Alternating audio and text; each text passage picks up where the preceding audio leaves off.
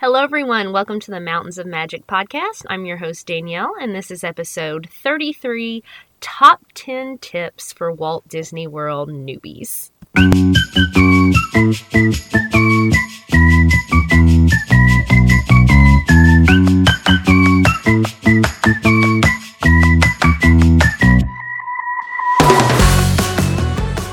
Everyone. Thanks so much for being here today. I am sharing my top 10 tips for that Disney first timer, or again, that's where this podcast is geared a first timer or someone who just hasn't been in a while. So if that's you, hopefully these tips can help you out, or if you're just returning, um, maybe these will remind you of a few things that you want to kind of put in the back of your brain before you go. So these are just kind of off the cuffs things that came into my brain that I want to share with you that hopefully can make your trip a little bit more enjoyable. All right, the first one, and this really goes for those who have never ever been. Disney World is big. Um, so my backstory, if you haven't listened to other episodes, first time I went to Walt Disney World, I was probably about 12. My mom took me and my sister solo, just the three of us. Um, and we live in like the Middle Tennessee area. And so there is a city over in East Tennessee called Gatlinburg, where we always would go in the fall as kids growing up. You go to Gatlinburg, you stay in a cabin, you walk around the little downtown strip and go to the different shops and few little attractions they have have. So when my mom first took us to Walt Disney World, she says she really thought it was going to be kind of like Gatlinburg, just with the walkability. Like she assumed anywhere we needed to go, we would just walk from our hotel and get over there. Y'all, that is 1000% not the case. So if you have never been to Walt Disney World, like please pull up a map of the property um, not that you're going to need to be navigating GPS the whole time you're there. If you're staying on Disney property, there are buses and other modes of transportation that will get you where you want to go. Uh, you can listen back to an old episode called Getting Around in Walt Disney World uh, that'll give you all those options boats, buses, monorails, all the things. But I say that to let you know that there is going to be time spent getting from point A to point B.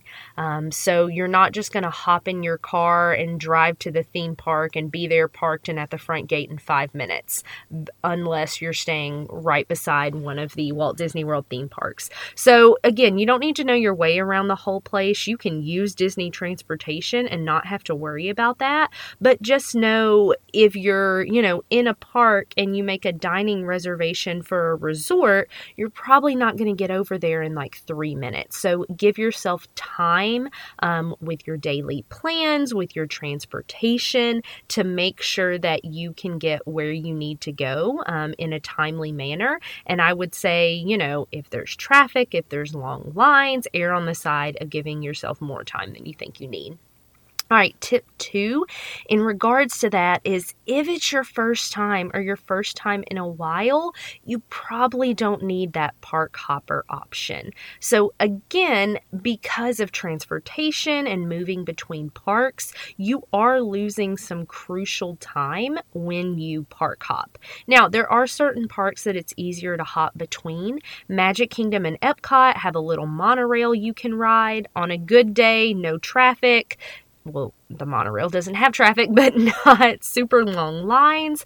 You can probably get over there from, you know, gate to gate 15, 20 minutes. Um, same thing with Epcot to Hollywood Studios. You've got the Skyliner that you can hop on. If the lines aren't too long for that, it can be a quick transfer, and you can also walk from Epcot to Hollywood Studios. However, if you're trying to get between any other parks, um, waiting, walking back to the front of the park, waiting on a bus, getting that bus to get you to the other theme park, um, it can really just take up crucial time. And honestly, especially if you haven't been in a while, all the Disney World theme parks have got a full day full of stuff for you to do. So, unless you're just adamant you're there a short amount of time and you know you want to see specific things, I personally don't think the park hopper is a must do for a first time or returning trip. All right, Tip number three, and this is another one that came specifically from my mom, is to have a budget. So I can remember when we first started going, my mom would have like cash envelopes for every single day. And, you know, we would spend that. If we used it all, there was some cushion there. But if we didn't, you know, it could be saved for maybe a treat later in the trip. Y'all, it's really easy at Disney to just get in there, see the sparkly, flashy things, and blow tons of money. And maybe you're the kind of person on vacation that that's what you do. You know, you just go in, you're there to have a good time. That's fine. But you want to be cognizant of what you're coming home to and that bill afterwards. So, a few tips for this. One thing I love to do is buy discounted gift cards at Target, Kroger, Costco, Sam's Club, whatever you have near you. Um, those you can even load into the app to play with pay with um, because so many things are, you know, use the mobile app for now. So that's a nice thing to utilize. Also, you know, just having a set budget. Cash is a little tricky just because so many things, like I said, are mobile features, they're digital, um, but you can definitely utilize cash. It just may be an extra step in some of your transactions. But do your research, have that budget in regards to this, know about some of those costs that maybe you weren't thinking of, like parking at your resort if you have a car? Are you going to need and want Genie Plus for some of your park days? Um, and so you don't want to be hit over the head with like hundreds of hundreds of extra dollars when you get home that you weren't planning for.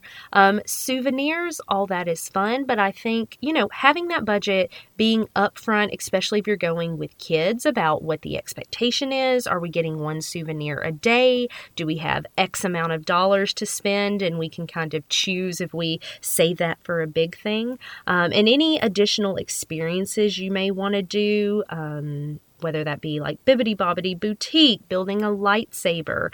Again, just do your research so that you know what those things are going to cost. You have a budget in mind, and that doesn't mean that you can't splurge and treat yourself, uh, but just do a little research so you know what you're getting into.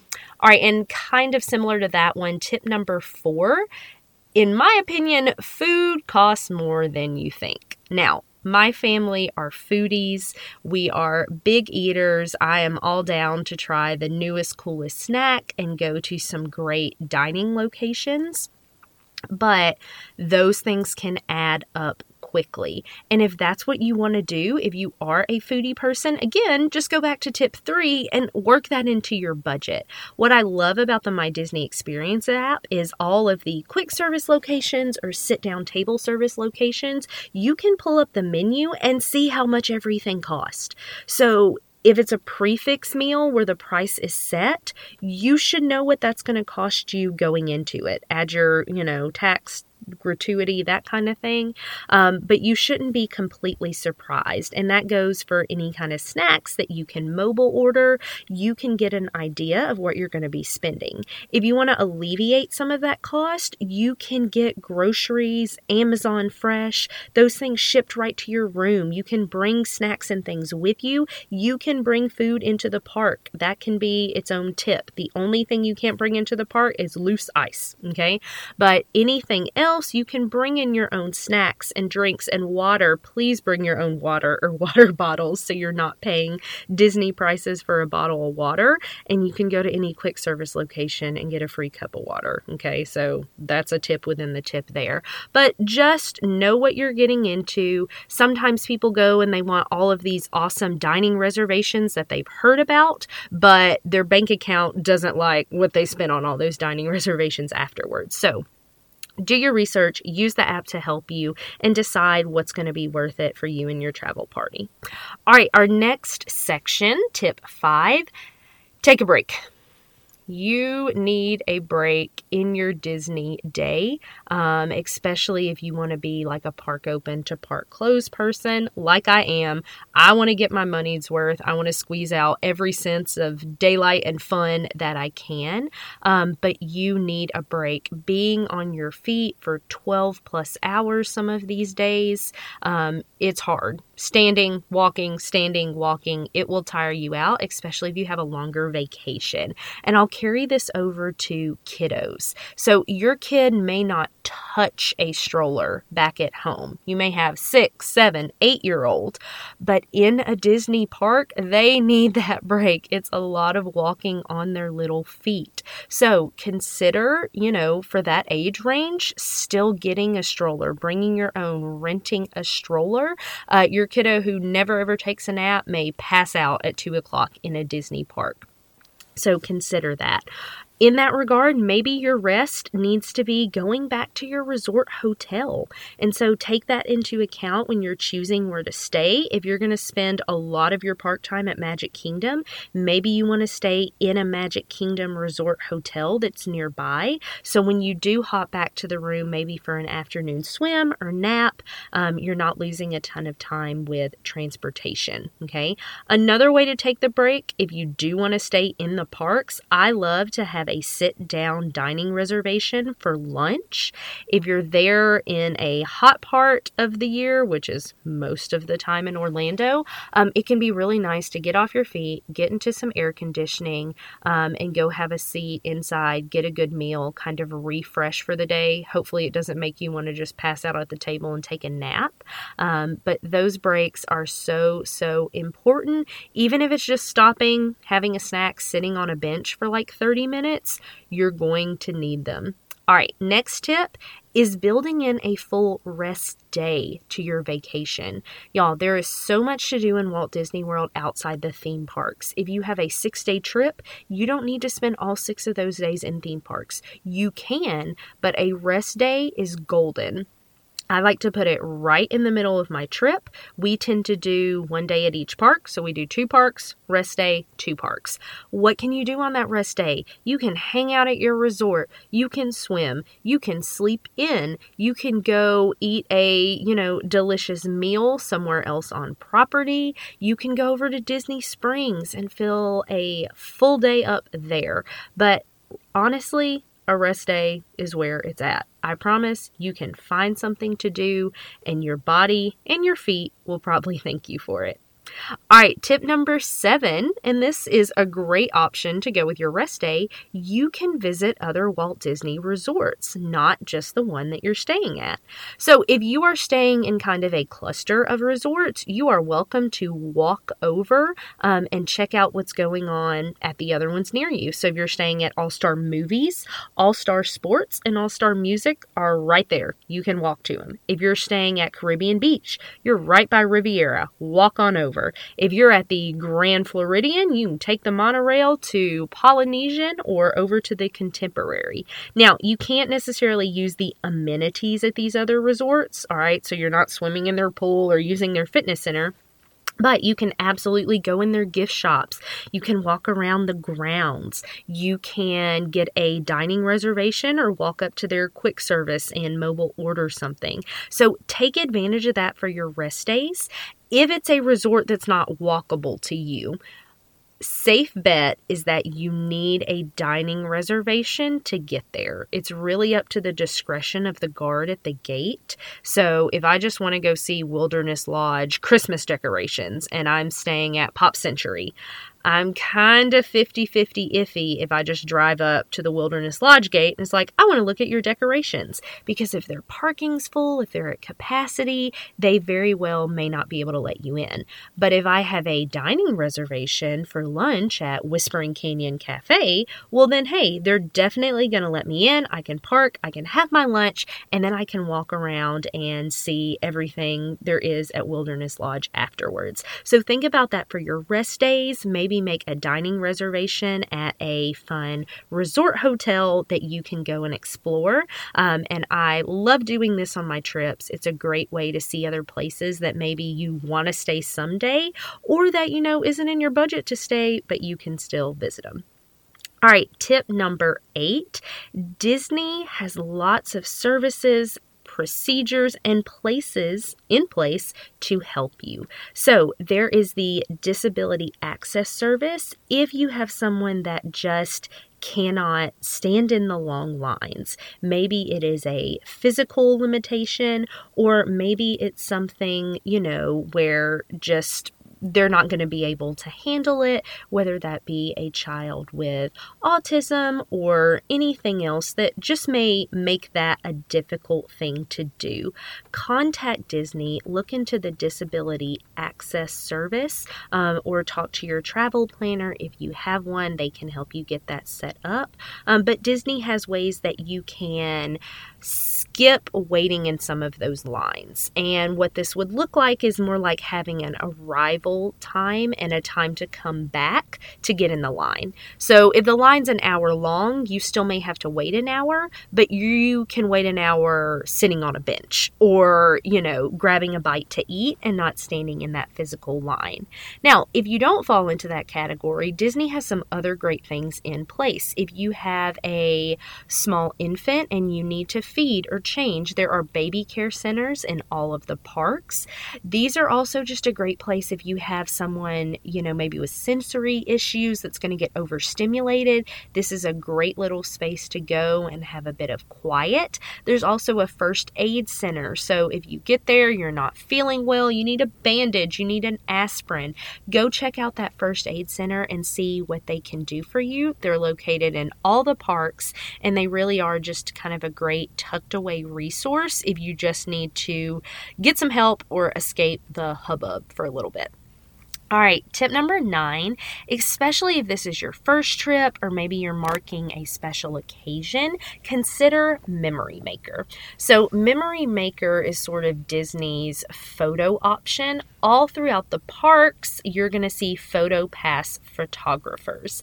Um, they might scan your magic band or card, they'll take a picture of you, and by scanning that band or card or your phone, um, they're sort of linking that picture they took to your My Disney experience account. The pro of these is that they can take some magic shots, maybe with your kiddos, or you. Um, digital things can be added in. They're going to do their best to get you, you know, that perfect lighting, awesome shot, maybe not a jillion people in the background. And yes, you can absolutely take photos on your own in special places. You can ask a stranger to take one of your family. But I think if it's your first trip, um, Memory Maker is a great option. Now, if you purchase Memory Maker before your trip, I think it's up to three days before, it's basically $170. If you wait and purchase it while you're there after, it's 199. Even if you haven't purchased it, all of those photos from the rides or from PhotoPass photographers will be in your My Disney Experience account. You can go in and purchase them individually, but if you do that for more than like four or five photos, you're probably getting close to that other price. The other benefit is that Memory Maker can work for everyone linked in your party. So, if you're going with a larger group or a few different families, this can be a great thing to split the cost and have everybody get access to those awesome photos from the trip. So, definitely something to look into and think about doing. My family doesn't do it every trip, but it's great for a first trip or special occasion. All right, and last tip for you at Walt Disney World, you can't do all the things. I don't care if you're even going for like two weeks. You can't do all the things. There are so many things to do, so many places to try, rides to ride. It truly is its own little world. Okay, so you're not going to get it all done. Now, if you know subsequent trips might be in your future, great, you have something to look forward to and save for then. But if that's not the case, Go to everyone in your travel party and ask for maybe one or two things that are top on their list. Now, sometimes places are closed or rides break down in the middle of the day, so it doesn't mean that everything is a promise, but have one or two things, have expectations for everyone that we're going to try our best to do those, but we just can't do everything. That doesn't mean you won't still have a magical trip and you won't have an awesome time doing the things that you do get to go do. But just be realistic with those expectations and share that with everyone in your travel party. If they've been hearing advertisements or seeing rides um, and they want to do, you know, 15 things, that could be a lot for your day, depending on where you're staying. All right, everyone thank you so much for listening in to these 10 tips for Disney newbies, first timers, or returning after a bit of a hiatus. I hope that they were helpful to you. And if you need any help planning your own magical vacation, that is what I love to do. I'm a travel planner with Fantastical Vacations. It's absolutely no cost to you to use me to help with booking, to share other tips, dining reservations, and any extras that you may want to do. You can find my email in the show notes in that description or connect with me over on Instagram or Facebook. That info's down there as well. But as always, thank you all so much for listening and hope you have a magical day. Bye bye.